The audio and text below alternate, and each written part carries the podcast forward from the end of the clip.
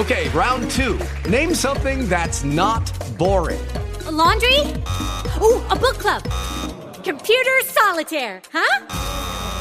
Ah, oh, sorry, we were looking for Chumba Casino. That's right. ChumbaCasino.com has over 100 casino style games. Join today and play for free for your chance to redeem some serious prizes. ChumbaCasino.com. No purchase necessary. Full prohibited by law. 18 plus terms and conditions apply. See website for details. From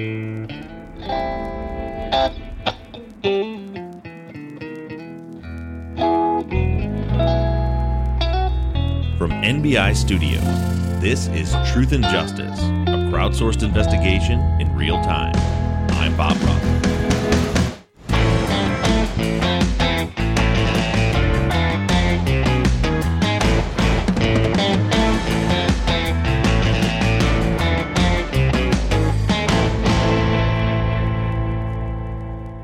Hello, everybody, and welcome back to Truth and Justice. This is your Friday follow up episode for season 12, episode 5, A Broader Look.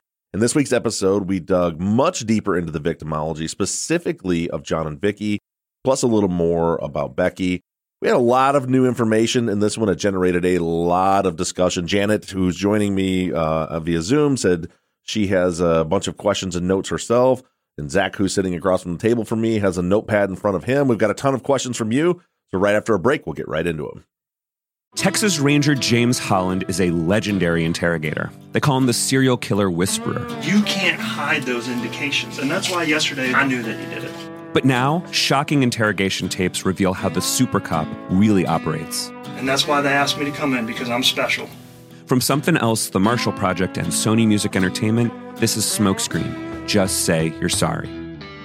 Listen and follow on Apple Podcasts, Spotify, Amazon Music, Stitcher, or wherever you get your podcasts. All right, we are back, everybody. We have so much to talk about today. But before we dive deep into this latest episode, I do need to check how your live show went. It happened. Bob, how was it? It happened. It was an absolute blast. We had just over a 100 people, which was a lot, but it was a little. We, we discussed on stage how uh, Kelly and the captain when they scheduled this, nor did I notice, none of us noticed that it was the night before Easter. Yeah. Uh, which, based on our messages, I think we would have had probably another couple hundred more had it not been a holiday weekend. But it yeah. was it was fun. I think everybody there was a lot of people on our YouTube chat that were there. seemed to, everybody seemed to really like it. It was a solid two hour show. We we literally laughed and cried. And Kelly's a rock, by the way. Captain and I both cried at one point on stage. Um, mm. And then we all laughed a lot. Kelly was a my, my, captain and I are sobbing on the other side. She's just, I think she said, she's like, I guess I'm just a cold hearted bitch because I don't see it. and Kelly, Kelly, who was our new editor, was editing this. So, hey, I want to say too, when you guys listen to this, if anything's not quite how it normally sounds, this is literally Kelly's very first episode that she's editing. So you're going to want to write her and at her at Kelly. No, I'm totally kidding.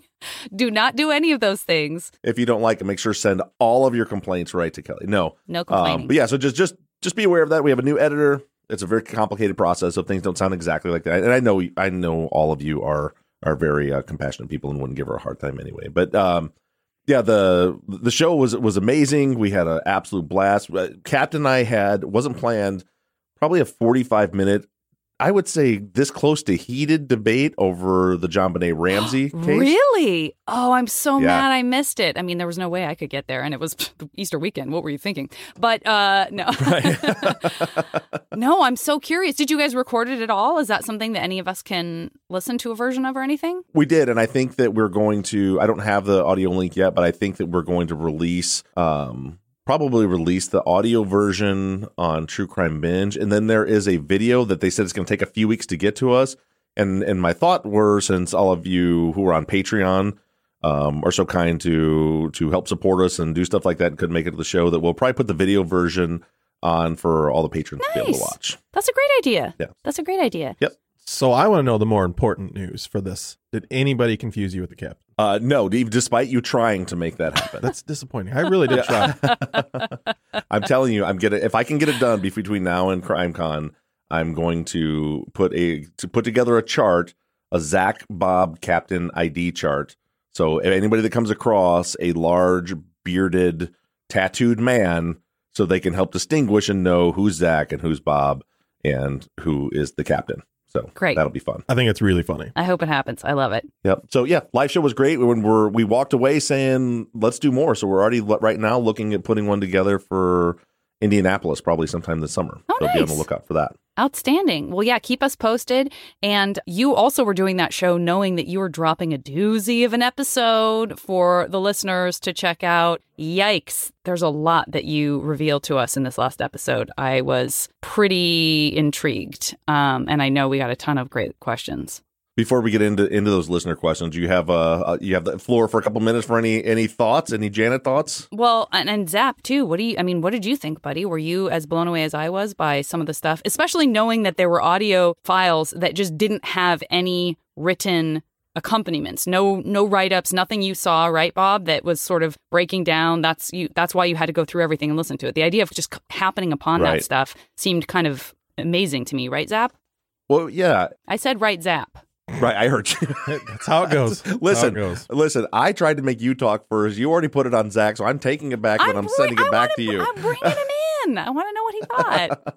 But yeah, so ju- yeah, just to clarify that, yeah, so there was I've gone through the police reports in the chronological order, and I'm like, they haven't, you know, or, originally, and I'm like, they didn't look into any kind of victimology about John and Vicky at all, like I had said earlier. Then I have this list of all these police interviews that all I converted them all to a format that was, I was able to listen in, and then I'm, I just I just had these names, and I'm like, and literally would would do like a search through the police file to see okay who is this person trying to find a report attached to it and there's nothing and so i just would listen to them and then it's like oh that's john's boss this is interesting Yeah. and yeah so that's that's how those those came about your thoughts Zaq It, it was almost comical that these had no reports to them. I mean, and I Mhm. say that, you know, I don't say that lightly and I'm not trying to make light of it, but it, it just, it's crazy to me that they had all these audio files and nothing came of it.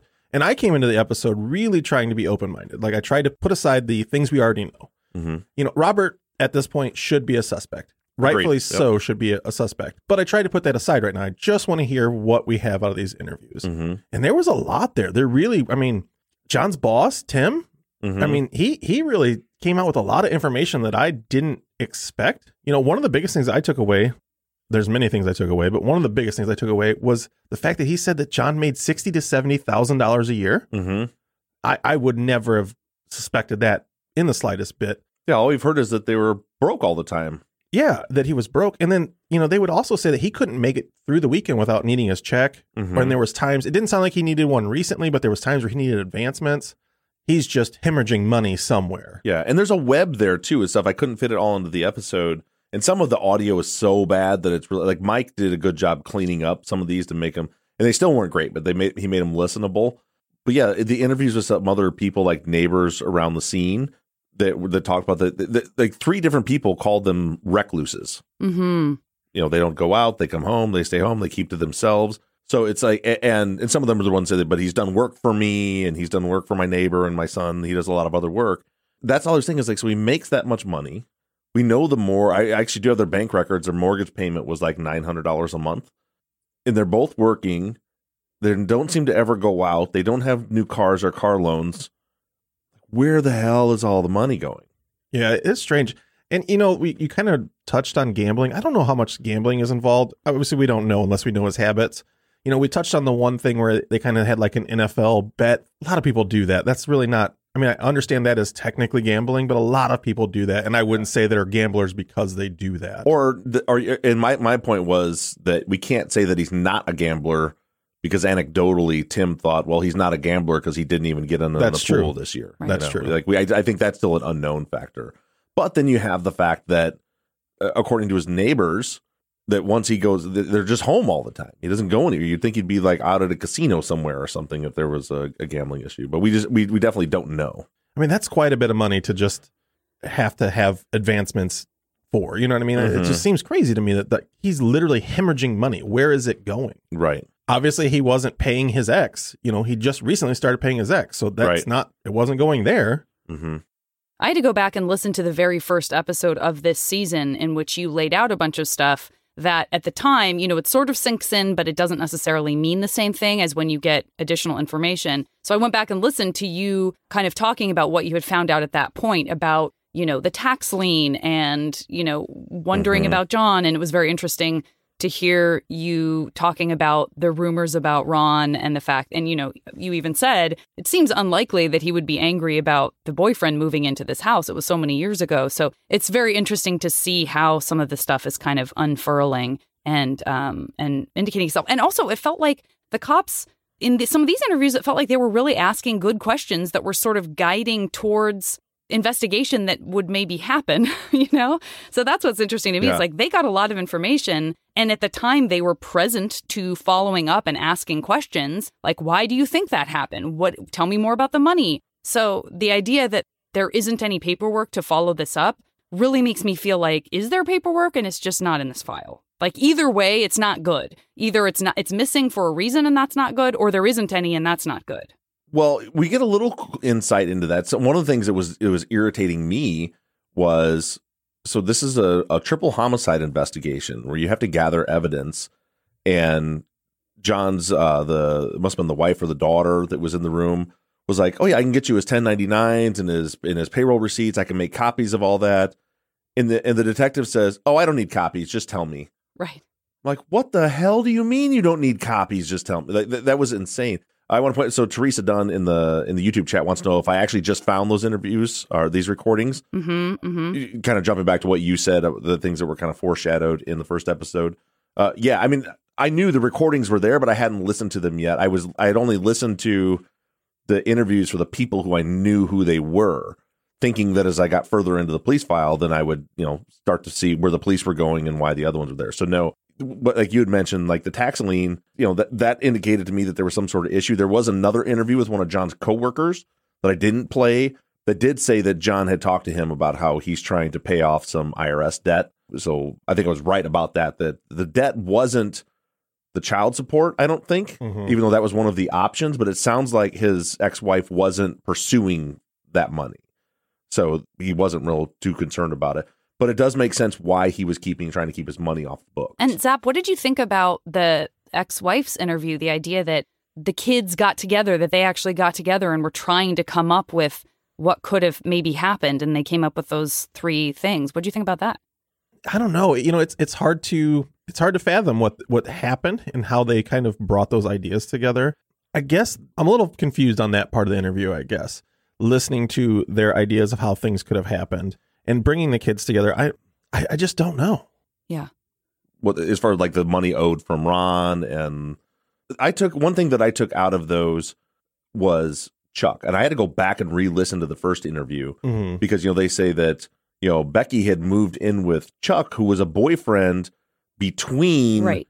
uh Ron and John. Which after she divorced Ron, there was this Chuck that must not have lasted very long, and then there was John. And because her friends had all said she went to live with her dad, Mhm. which then then I'm like, did she, did she see him as like a father figure? There's a whole lot of things that questions that raises about her relationship with her dad to me. But then I went back and listened to the first interview, and we sort of get confirmation of that when the boss says, "Yeah, she, you know, her senior year she had moved down, and she wa- she wasn't staying with her biological father. It was like an ex boyfriend of of uh, Vicky's that she was staying with. We have a lot of questions about kind of past relationship stuff, and I think looking for clarification on that from uh, mm-hmm. uh, from our listeners. Do you want to dig into some of that and any remaining yeah, let's stuff? Do that. Okay, great.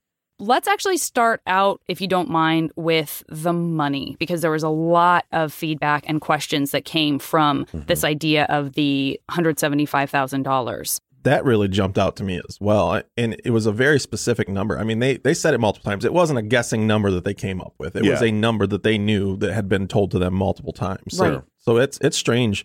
Do we know anything about where Ron's pension came from and what that that payout would be? Well, we know that he was a sheriff and he was retired, so he had a pension coming. The, the arrangement is not uncommon, being a fireman Mhm. for years, and I knew several firemen who went through divorces and lost part of. Of course, I went through a divorce as a fireman, but my wife was a teacher who also had a pension, so we were both just kind of like, "You keep yours, I'll keep mine." Um, but it's not uncommon for them to get half of that, and it doesn't get paid out until they retired. In California specifically, I think it's nationally, it's called a QDRO. It's like Q R. there's there's an abbreviation as far as how the, the law that defines once that once a court orders that how it gets paid out later. I believe it's it's federal law, Mm-hmm. uh, but that's where the pension came from. Well, so that's I mean that's what I'm getting at. I guess is they kept calling it inheritance. Do we know if that's if it was truly an inheritance, or do we think it's part of that that pension payout? I said that I assume that that and, and that was Jason called you out for it, understandably. go ahead and read Jason's well, question. Jason then. said, and this is a similar sentiment from Christine, like you were saying, Zaq, wondering about this idea of friends being seeming so sure it was an inheritance as if someone had passed away versus this idea of it coming directly from Ron. So Jason says, you know, the word assume was used again in this episode. One can only assume that this was the $175,000. That's a quote from Jason of what you said. Not a fan of assumptions. He says, since you already stated it wasn't in the records about where that money was coming from, how can we shore it up so that it isn't an assumption? I agree. $175,000 owed a year after retirement is a red flag and opens up a whole ton of potential questions about Ron and any financial pressure he may have been under. So people looking for that clarification. Can we stop assuming? How can we find out if it's the real thing? I, I, I can't argue with the sentiment, Jason, that I don't like assumptions either. I threw that in because I want to I want to make sure I'm clear as to point out that we don't know that's where it came from. Mhm. The evidence, the the circumstantial evidence seems to be pointing that direction that they're all saying they're coming into this large sum of money and it's coming from someone on Vicky's side. They think it's an inheritance they're getting, and maybe John even told them it's an inheritance. And then we find out, oh yeah, from the eh, from from John's ex that she had a large sum of money. She said substantial amount of money that was coming from Ron that he was fighting in court and didn't want to pay. And we go back and listen again to that first interview, and you hear him say that they've been having trouble getting it, but they think that they're about to finally get this large sum of money. So it would seem like probably that's in and again, I don't disagree with you, Jason. I don't like assumptions either. But it, it would seem like those dots sure seem connected unless there's another inheritance coming somewhere that she's also having a hard time getting. Just to throw a monkey wrench into it, Valeria pointed out that it, that be, the, he says the detective says the family didn't know about the source of the hundred seventy five thousand dollars, Right. and that John and Vicky hadn't seen them since Christmas. So I think a lot of us, like Valeria, are wondering, okay, so who's the family, and why don't they know what that money is? If that's what he's saying. Right. Yeah. And and that's another reason where I thought it seems unlikely that it was an actual inheritance because that would seem like something that the the family I would think would be the surviving daughters and John's surviving children, I would guess, or, or who the family is. And then John had a couple of sisters too um, that I, I, I listened through their interviews. Mostly they're talking with them, they're talking about DNA being used for comparison to try to identify the body. Yeah so they to, again that adds more to it to me that if someone died who was you know wealthy to an extent and was going to leave them this money it would seem like the family would probably know about that i think. But i just i can't i can't get us past assumption unless i can find the actual records. And that gets real hard because california has some very strict privacy laws and so if the police didn't investigate it it's not in the file it's very difficult for me to get it. I'm I'm I'm working on it. I'm searching through trying to find out. It almost seems like because he was public service. I don't know. Sorry to interrupt, but I, in, in my mind, all of a sudden, I thought, well, he is. If we're quote unquote paying his salary because he was a sheriff, maybe there's something there. I don't know. You'd think so, but this this it would be a civil issue, probably personally between him and you know he's probably he would probably have to file some sort of motion if he was actually fighting it in court, like the ex said. He would have to file a motion with a judge, basically saying so the the federal government, for the federal laws, lay out exactly how that money has to be paid. So my guess is if he was fighting it in court, what he was fighting was maybe an appeal to the judge's ruling from the divorce saying that she shouldn't be getting half of his pension because of X, Y, and Z. And it could be, uh, and I'm, I'm completely speculating here. I just want to make that clear. There, there may have been a clause. I've seen clauses that say if the spouse remarries, then she doesn't get it. And he could be making an argument of, well, they've been living together for 10 years. They're common law married. You know, who knows? So whether it's a, a settlement or an inheritance, we don't know where it's coming from, but we can lean pretty heavily on the fact that we believe it's going to Vicky, not Right. John. Both both both interviews say that it's going and there's more i started to say there's there's more from the uh, the the daughters that the, they were aware of the fact that they were that Vicky was owed this money from Ron and that he was going to be using some of it to try to catch up his back child support, which was really just it sounded like he I mean, you know, she wasn't fighting for that, but he was just trying to make it right and catch those back child support payments up. Well, and it seemed like they had a pretty good relationship. Yeah, at, at least friendly enough that she. I, I heard her say that the the John's daughters and Vicky's daughters had dance classes together, and she talked to Vicky sometimes. So yeah, it doesn't seem like it was a very hostile.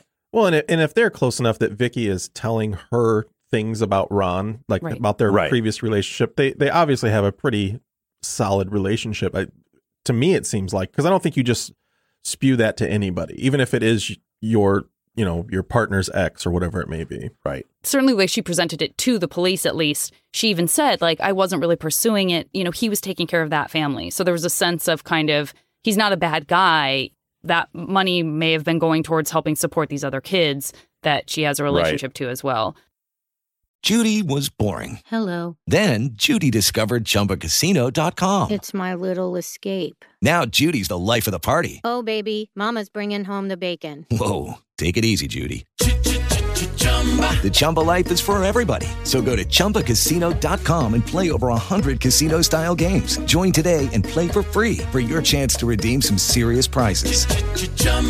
ChumbaCasino.com. No purchase necessary. Void where prohibited by law. 18 plus terms and conditions apply. See website for details. It is Ryan here, and I have a question for you. What do you do when you win? Like, are you a fist pumper?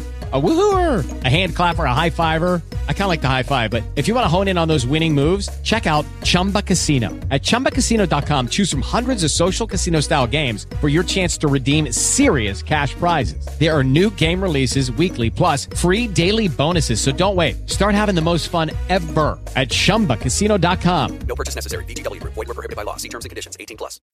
Uh, going into uh, those accounts and, and more conversations again about money, uh, Christine wants to know were John and Vicky's bank accounts looked at. Amanda has the same question. Do we have proof of banking statements? I'm just kind of lumping these together. Christine says John strikes me as the type of person who might not always use banks. If they came into cash, is there evidence they had it in the bank or would they have kept some at home? If they weren't shy about talking about the fact that they were coming into money and people suspected there might be cash at the house, etc. Good question. Mm-hmm. And Autumn also says, did John have a legal entity pursuing him for the unpaid child support? That would be a solid reason to cash a check instead of depositing it into an account. So all that kind of around, could there have been cash in the house? And do we have bank account statements? So as far as the legal entity, no. There's the way child support works is typically if the the party owed the child support is not pursuing it, the you know the child support, the people that were in Michigan is called friend of the court. Uh, it's called different you know things in different states, but the people that work in those divisions are so busy with so many thousands and thousands of cases they're not going out poking around for trouble unless there's you know a parent coming in saying i want to take this person to court so there was no legal entity there but we do know that he had multiple tax liens and with the tax liens they probably would be attached to his bank account where stuff could be taken right out of his his account possibly if they had some sort of garnishment on there um, the way the tax liens work is really it's when you file your tax return they get it Right. so that would be one reason. As far as money around the house, I don't, so we have bank records. I've started to go through them. It's long and lots and lots of pages. I've been through them all. I haven't seen anything that really jumps out at me yet, but I haven't. I want to. I want to really analyze them. We also have credit reports, and they're complicated and don't really show much. But I want to try to be able to break those down to, to come up with some more solid conclusions. S- similar with the cell phone evidence. You know, there's I've got lists of a bunch of numbers, but we really need to break down who's who and who called who when. Right. So, but but I did. I will say I did find in the bank records uh, in August of the year before, uh, Vicky received a cashier's check for nine thousand and some change from Ron Friedley. So that supports what um, what John's ex had said that sometime in the fall last. year, I think she said she thought it was October that John gave her a check for ten thousand dollars from the money, the first installment that they were owed from Ron. Well, we now we see it was about ten thousand that she got from Ron in the fall, so that that was accurate. As far as money in the account, I, I if they got the hundred and seventy five thousand dollars, if they did get that money, then it would have been cash because I can tell you that it's not in the bank. So I it's based on because there there's some like late payments on their mortgage. It's it seems like they keep paying the mortgage like $39 less than it's supposed to be Hmm. every month. Hmm. And so every month they end up getting a late charge because they're paying it short. That's interesting. But but based on some of that that you're seeing and and some of the things that I think I, I'm interpreting right on the credit report, it sure doesn't seem like they've got 175 grand laying around anywhere, and it certainly wasn't in the bank. That's a substantial amount of money. You seem like that much money, there would be some sort of paper trail attached to it. Like you, you just can't go about that and just give it to somebody. I can't just give you one hundred seventy five thousand dollars, like without there being some notification of it. Right. There's no indication right now that that particular sum of money had ever actually made it to them, but that there had been a previous payment. Lynn just volunteered, not a question, but um, a pension payment to an ex spouse is controlled by federal law, not a decision of the retired worker, an insurance company, which was Lori's question, or the employer. Vicky's could only be removed by her death. If Ron wasn't remarried, he could have married Vicky again to get his full pension too. So some logistical stuff there. Right. Yeah, and like I said, it was it was definitely the way it's supposed to be paid out is controlled by federal law, but the federal government's not doing it. it. It's not like someone from the federal government is taking money out of Ron's account and putting it into Vicky's. They have the ruling from the judge that says she has to give or he has to give some of it to Vicky. And the basis for that how it gets paid out is based on this federal law telling John like there's no way around this, but that doesn't mean that he can't go and try to fight that ruling and try to fight, you know, a- appeal against not having to do so. But yeah, that's right. There's, you know, two ways he doesn't have to pay it. One is if Vicky dies, he doesn't have to pay it Mhm. because I don't believe in those circumstances from what I was reading um, that there is a survivor payout. Like, you know, well, if, if he, he owed it to her and if she dies, then he has to pay it to the daughter. There's nothing like that in there.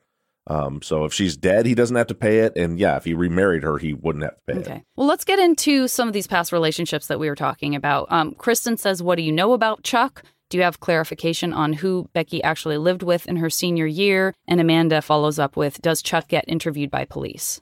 Uh, from what I've seen, Chuck does not. I've searched through this file. I've read the reports. I've read through all of them. I have searched through the file for the words Chuck, Charles, anybody. I've not seen where Chuck is ever interviewed. As a matter of fact, we're still trying to. We have some some listeners have done some research. Not and again, I want to stress: do not contact people connected to any case we're working on.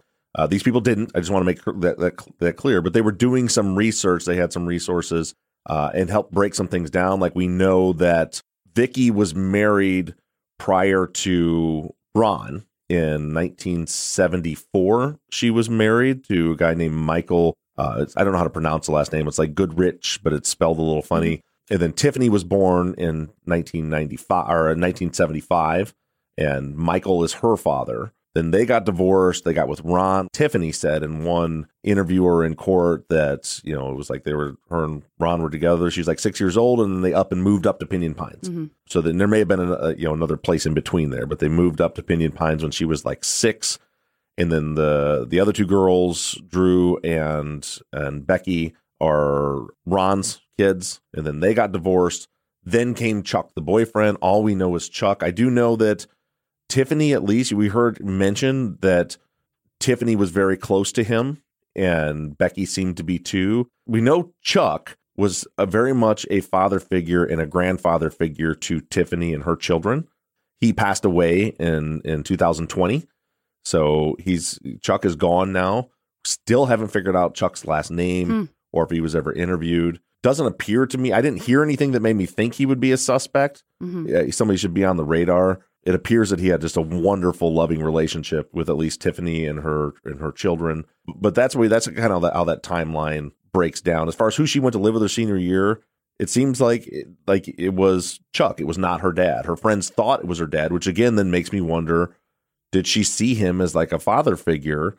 And then you know, so what was her relationship with her dad like? If she considered this boyfriend of her mom's to be the father That, figure, that's a really good question. hmm Yeah, because Catherine even said, you know, I was wondering about the reason for Becky going to stay with her father. So now we're saying we don't even know that she was going to stay with her father. It could have been Chuck. Was she? Kath, uh, Catherine says was related to bad relationships at school or with her friends, or to avoid the gangs she might have been involved with, which I know we'll get into in a little bit. If so, this is quite a drastic, evasive step for her to take. So might shed light on why she was subsequently killed. But now we, you're saying we're not even sure that she was staying with her dad. It could have been Chuck. Yeah, I'm I'm pretty sure it was Okay, Chuck. I don't yeah. think it was her dad. Yeah. But as far as why she moved out, the problem is it seems like so we have her friends saying she tends to bend the truth a little bit.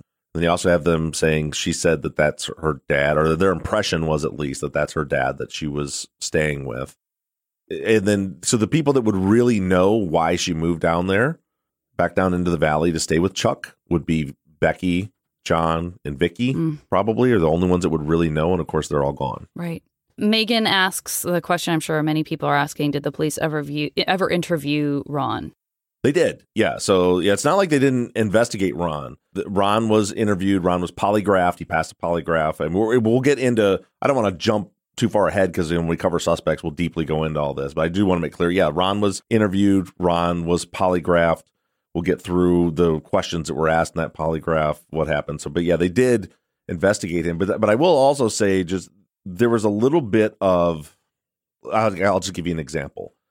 There's an interview with a neighbor who tell police a friend of mine said they saw Ron down because Ron didn't live in the valley. Right. He lived, um, I don't remember the, the city he lived in, but he lived a little ways away.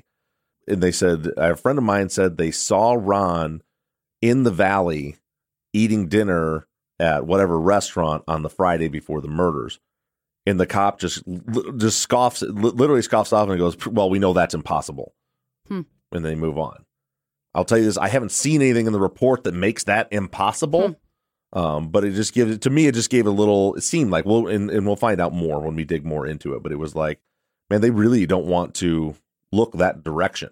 I'll say this: the police get, are giving away way too much information in all these interviews when they should be listening. Right.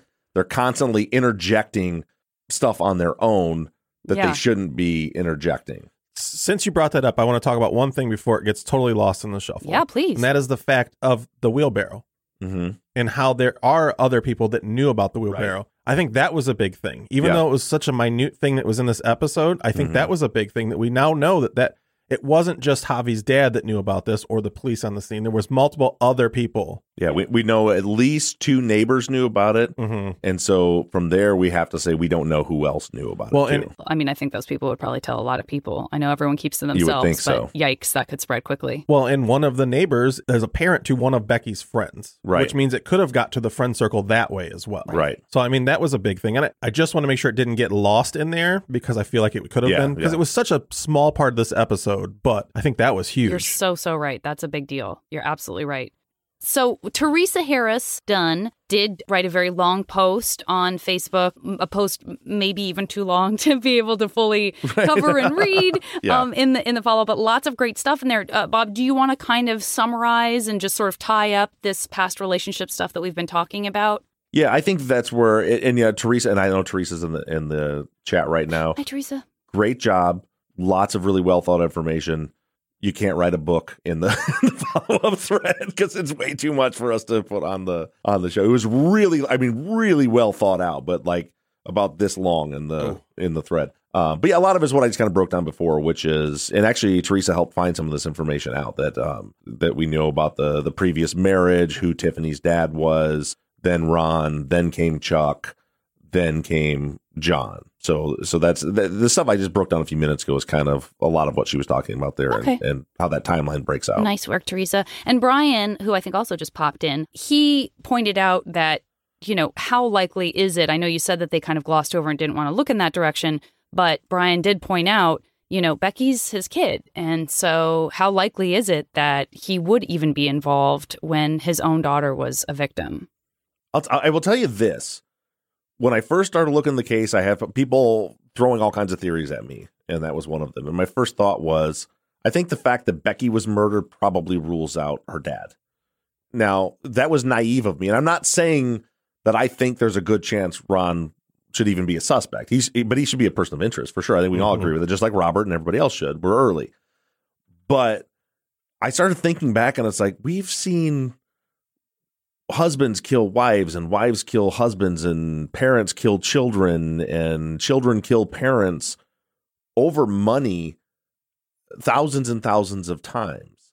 So If Becky wasn't supposed to be there, Right. Yeah. We exactly. We also have this possibility that Becky not only wasn't supposed to be there, but that she had left and come back. And then there's scenarios where You know, and again, I, I hate him because I'm I'm not suggesting. I want to make clear, I'm not suggesting any of this happened.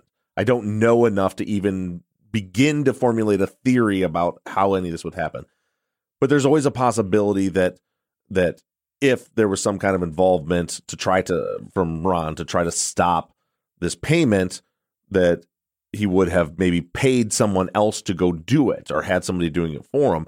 And then in that case, you could see how if that was, you know, if the plan was just to take out John and Vicky, Becky walks in on it, sees who it is, that she becomes collateral damage. Where if maybe Ron himself was there, that wouldn't have happened. I don't know. But uh, I, I guess my only resp- response to that is I don't think that we can rule out the possibility of Ron's involvement simply because Becky's his daughter. Okay. I just was scrolling back trying to make sure I didn't miss anything massive in the YouTube chat. And Emma did mention something that definitely stuck out to me too, which was as much as he was saying he wasn't trying to be gross, the boss talking about how sexy Becky was was just a very hard listen. What a poor choice of words. Oh boy. He's like, not to be gross, but what a sexy, big breasted girl. I was just like, oh, no, no, no. God, no. Yeah. Yikes. There's been a lot of discussion about that on the fan page, and there have been people that have like defended, like, well, you got to remember the time, and he's an that, old the, man. the time but- isn't an excuse. That was oh. disgusting. It was yucky. I'll, I'll, I guess I'll say in his defense, I think that I don't think he intended that to be creepy.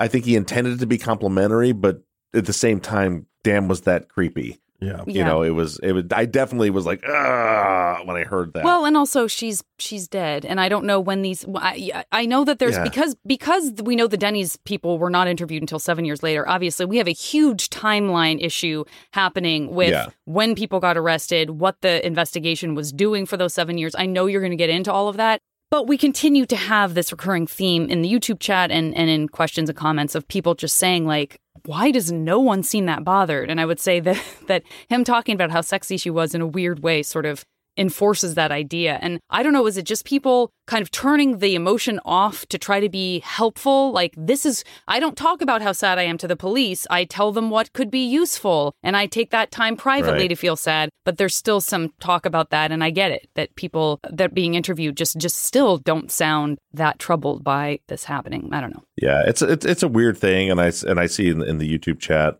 Stephanie says there was no reason to leave that in. Sounds like she's pretty upset with me for doing that.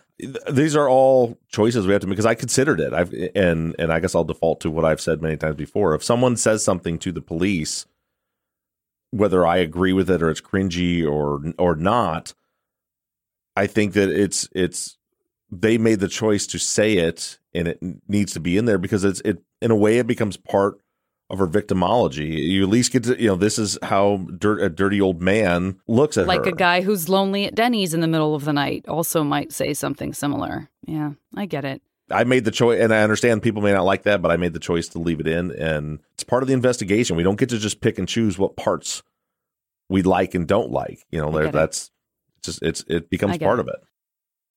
Well, let's talk about the gang. That's that we've been dancing around it a little bit, but that was obviously something that um, came up in an interview and more than one interview, as it turned out, towards the end of your episode. What's going on there? Mhm. Talk to us. Amanda wants to know: Do we know anything about Becky's friends being involved in gangs? W- What's going on with with the with this gang thing? That's a weird thing that was like it. It was not, from what I can see, it was not pursued by police. There's no the gang unit never got involved in this case. There's no evidence that they were really looking into uh, whether or not there was some gang involvement. It comes so there's there's there's about seven interviews where people are Hmm. talking about gang. I didn't leave them. I didn't I didn't play them all because a lot of them end up um, they're all pointing back towards you know I heard from this person that she was in a gang and da da da da da da. So I go listen to that person's interview and they're like, yeah, I heard she was in a gang, but it's like it turns into this like game of telephone. Um, so a lot of them are pointing back to the same thing, but it's interesting that you have, you know, every time the police go to talk to somebody, somebody's like, I heard she was in a gang, but then they never, they never ask about a gang. They never, they never try to look into a gang, but they just keep Hmm. hearing it. But do they believe the gang side is far fetched? Could be. because I, I feel like it's pretty far fetched. I feel like that's just a lot of teenage drama that they put out there. A lot of times that happens where you see people talking and they're like, you know, I've seen it in here, like in our area, but they're like, oh yeah, so and so's in a gang. Yeah. It can be racist too. It can be a racist place to go. It's not to say that it always is or that it's always wrong, but it can be a good catch all. Yeah, and I have no idea if it's accurate or not. I, I we'll, we'll see that. So you you have the Alex was his name was a was an ex boyfriend that um, she dated Becky dated between Robert and Jacob, and uh, his mom. So it, it, there was I I don't remember how much of this made it into the episode, but Alex and his mom went up to the crime scene with flowers and talked to a bunch of the neighbors. I think I think we did hear We some did. of that talked about with one of the interviews we played. And the mom had told the neighbors that Becky had stopped by after they'd broke up. She had stopped by the house. She was talking. She's eh, you know in the interview. She's like she was there for a little while because I remember I fed her. She was really upset and she her phone kept blowing up and she was crying. In that interview, the police didn't. Again, they don't ask. Well, what was she crying about? Who was it that was calling her? They jump into something else. So I never got to hear it directly from her because they never asked her who was it that was calling her. But there was two or three different neighbors that were on the scene talking to her that all said she told them that there were these gang members that won't leave her alone and she was crying and they kept they kept calling her. So it becomes hearsay because it's interviews telling the police that they heard from Alex's mom that that's what happened. When the police, but when the police interview her, she says she's confirming the Hmm. story. She was there. The people were calling her. She, the phone was blowing up. She's crying, and they didn't say who was who was calling her. So we never hear it directly from her. But but but I mean, I have follow. So once we get past this part of it, when we launch into our new investigation, when we're done investigating the investigation, uh, that's when you know I, I will probably try to reach out to some of these people and see if I can get an interview and get a little more clarification. I'm going to move along just because uh, it's my fault that I have a heart out, but I literally am getting into a car to get on a plane, which is uh, Mhm. In twelve why, minutes. why we only have the we have had an hour and we've used it. But gosh, this was such a packed full episode and so many great questions. Just to cover that that last piece that was brought up by uh, John's ex, uh, Kristen says, "Do you have any further information on the people who bought the land that's attached to Vicky's property?" That was obviously another thing Yeah. that was posited as a possibility uh, for revenge or whatever. Yeah, I don't. I have land records. for- Actually, I've met the guy that owns the property next door. Uh, when I went up there at night one time to see what it looked like at night up there, the guy was up there with his dog, and I chat. But he just bought it last year. Changed hands a lot since then, so I haven't been able to track down records of who that was. It also seems that's you know again, it's on the list. All these, I, I want to point out to a guy named Chris Dolan who's been he's been on the show before. I love Chris. He's on the fan page a lot. We tend to not Oh, always yeah. agree on a lot of things, but we have some really good, really good discussions. And he had pointed out, he's like, well, you you know, you said that this was you know far more important the money and all this than than teenage drama. We I don't think we should be ranking victimology. I want to point out that that, that he's right. Maybe I had a poor choice of words, but to explain that is in my mind when I'm looking at all these different elements. For me, the alarm bells are going off. Take names and faces out of this. Someone owes her 175 grand that they don't want to pay her that goes away if she dies. That's a real eh, significant victimology factor. As far as Robert as the ex, we don't have any actual evidence to support that he wanted her back or that he was jealous or even that he went on the hike. All we know is that he planned to go on a hike. Still could be a suspect. Hike still could have happened. All that. But so for for me, that's what got my attention more. But I also want to make clear when we get into actually doing a profile and the victimology is put into that profile, Jim Clemente will be coming on to do that. That that you know, I'm not ranking these things to him. I'm going to give him the full list of them and let them just fall where they are. Understood.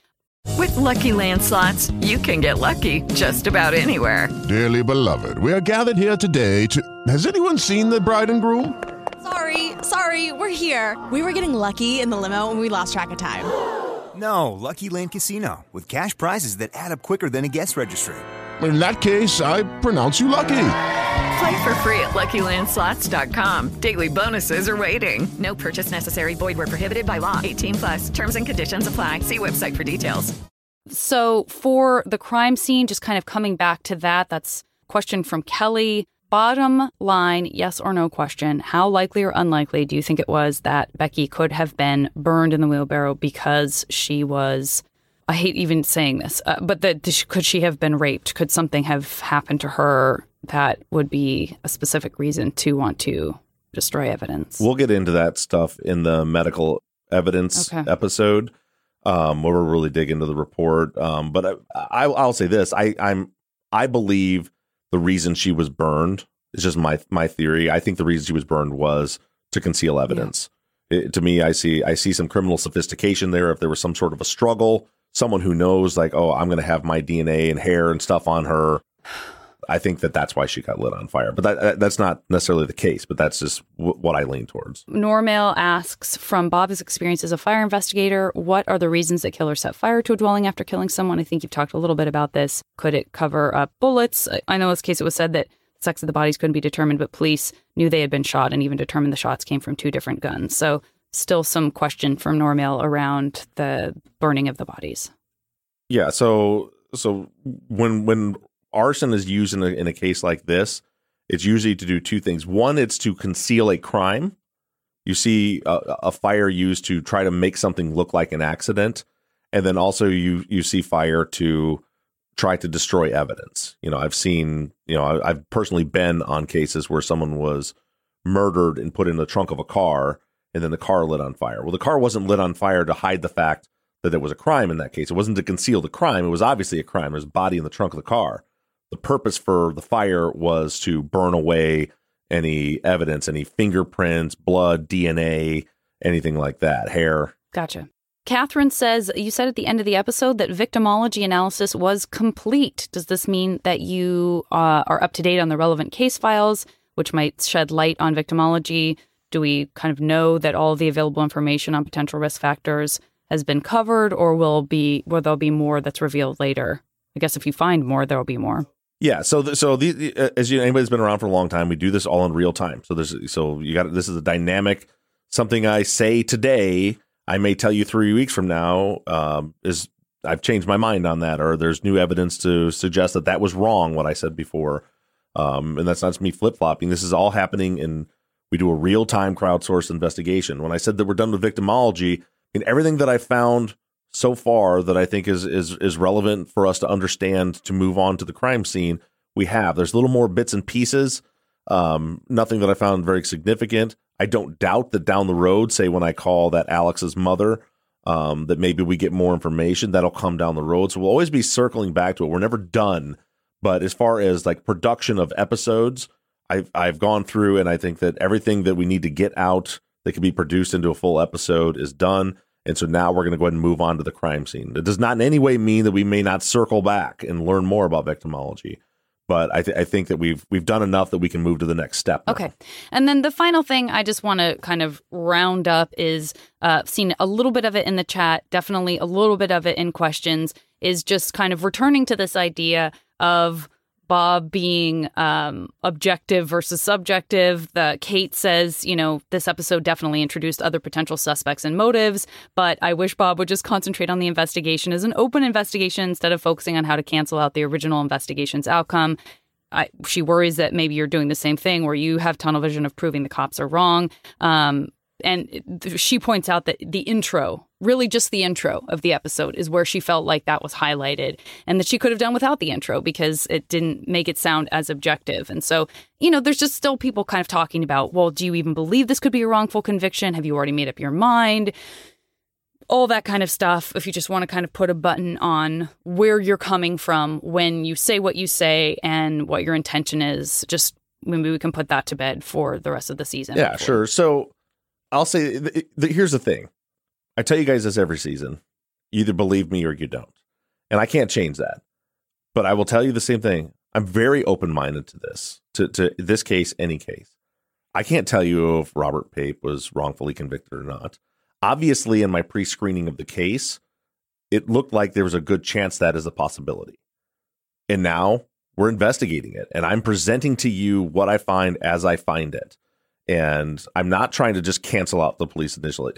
I will be certainly willing to tell you if I if I dug through the case file and was like, actually, looks like they did a pretty good job here. I would tell you that, but they they didn't. They it's hard to argue they did in this case. And I'm and and the way this works, like it or not, because there's still people that are like, well, I don't know why you don't give us all the case files in episode one. That's not listen, 12 seasons, people. Like if you like the show and you like the way we do it and you like being a part of a real time investigation, this is for you. If you want a full case file to go run out and do on your own, there's other shows, there's other you can find your own cases and do that with. That's just not the way that we operate. It's all for a reason. I'm not going to spend a whole lot of time breaking all that down for it. It's the way we've done it for 12 seasons, over a thousand episodes. We do it. This is the way we do it. Um, so no, I'm not. I'm not trying to just undo their investigation. I'm trying to find the truth in this case, in every case. I'm I'm I'm very objective and open minded. If you guys were privy to some of the conversations I have in here with Zaq and Mike when he was here, you know when I when I have doubts or questions and working through things, and then share them on the podcast as they come up. But as far as like that introduction and, and me saying, so this is the way this works. I research, I present evidence to you, and then I give you my opinion on the evidence. And then I do this episode to ask for your opinion on the evidence so we can hopefully through that conversation come up with the truth. And what you're asking is for me not to give you my opinion, not to say that, hey, this is not the only thing that was out there. They they seem to be focused here, but I'm about to show you there was a whole bunch of stuff going the other way. That I'm I'm not going to not do that. That's just that's just not the way the show's ever worked. Not the way I operate. I'm not. I saw a T-shirt the other day that I want to find that just says "I'm not for everyone," and that's me. We every single one of us could wear a shirt like that and it would be true. That's just a that's just that's just empirically true. Um, okay, well, I'm glad that you addressed that. I, my goal, um, it's a small one, uh, other than just wanting to always hear from Zaq because I love your perspectives and I I love your thoughts on everything too. Is um, to really not have to talk about that again. I really don't want to have to talk about that. I don't. I, I'm sure there are people who disagree. I'm sure there are people who agree, but I would love for this to be the last time that we have to directly address whether or not you are are being biased or you're trying to push the evidence in a certain direction. I just don't think we have time for that. And so I'm hoping that, and so I don't think I'm going to read anything else like that again, unless it's specifically calling someone out. Jason or Chris, somebody who has a very specific reason why they're saying, I didn't agree with this particular piece of evidence that you said in this way. I always want to address that. But I feel like I, I just want to push past this idea of every single follow up having to address whether or not you're biased. I just I just I don't want to do that anymore. So uh, blame me if you're not if your comment isn't read about that. I love you. I'm so sorry, but we're not for everyone. yeah, right. Yeah, and and and believe me, it has nothing to do with me like having my feelings hurt. It literally doesn't. I, I've I've I've been far enough to into this to know that no matter what I do or say, when someone's still going to insist that that I'm not going to change their mind, I don't care. You're welcome to feel that way, but we're not going to waste everybody's time who does like the way we do things to talk about how you don't like me or the way we do things. So they're just not going to do it. Well, you know, I I'll jump in here for a second Please. and just say, I, you guys are going to believe that I'm Bob's cheerleader because that's what I'm here. I'm his friend. Everybody knows that. But I'm privy to a lot of conversations that you guys aren't outside of this, and I know I know what we go through. I know what Bob goes through, and and we've had some challenging conversations ourselves off the air. Um, just because you guys do not hear them doesn't mean they're not happening. Thank you, Zaq. And with that, Janet does have a hard out. I promised her by 1 p.m. Eastern time I'd have her out of here. It's 12:59. Here I go. Uh, so we will go ahead and wrap this thing up. But thank you all so much for tuning in and listening. And this week we're going to hear finally about the crime scene. Make sure you tune in on Sunday. Thanks, Janet. Thanks, everybody.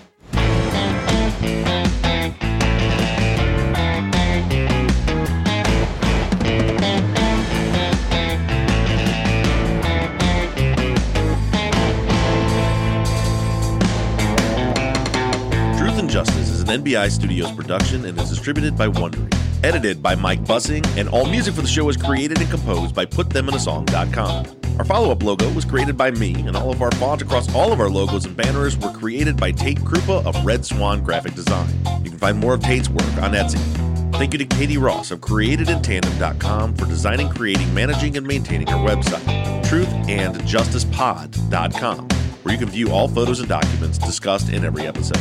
And a big thank you to our transcription team Pamela Westby, Kathy McElhaney, Kaywood Yomnick, Ginger Fiola, Erica Cantor, Danielle Rohr, Jennifer Ford, Courtney Wimberly, and Melissa Cardenas. And as always, thank you to all of you for all of your engagement and support. If you like the show and you'd like to support us, you can do so in several ways. Financially support the show, the best thing you can do is just go to patreon.com slash truth and justice. You'll not only be supporting the show, but you'll get something in return. On Patreon, you can pledge as little as $3 a month, and we have reward levels.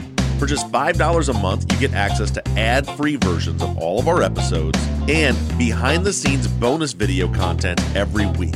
Then other reward levels include t shirts, hats, and even the opportunity to co host one of our Friday follow up episodes. Just go to patreon.com slash truth and justice. You can also do us a huge favor by going to iTunes and leaving us a five star rating and review. And lastly, you can always support us by supporting the brands that sponsor this program.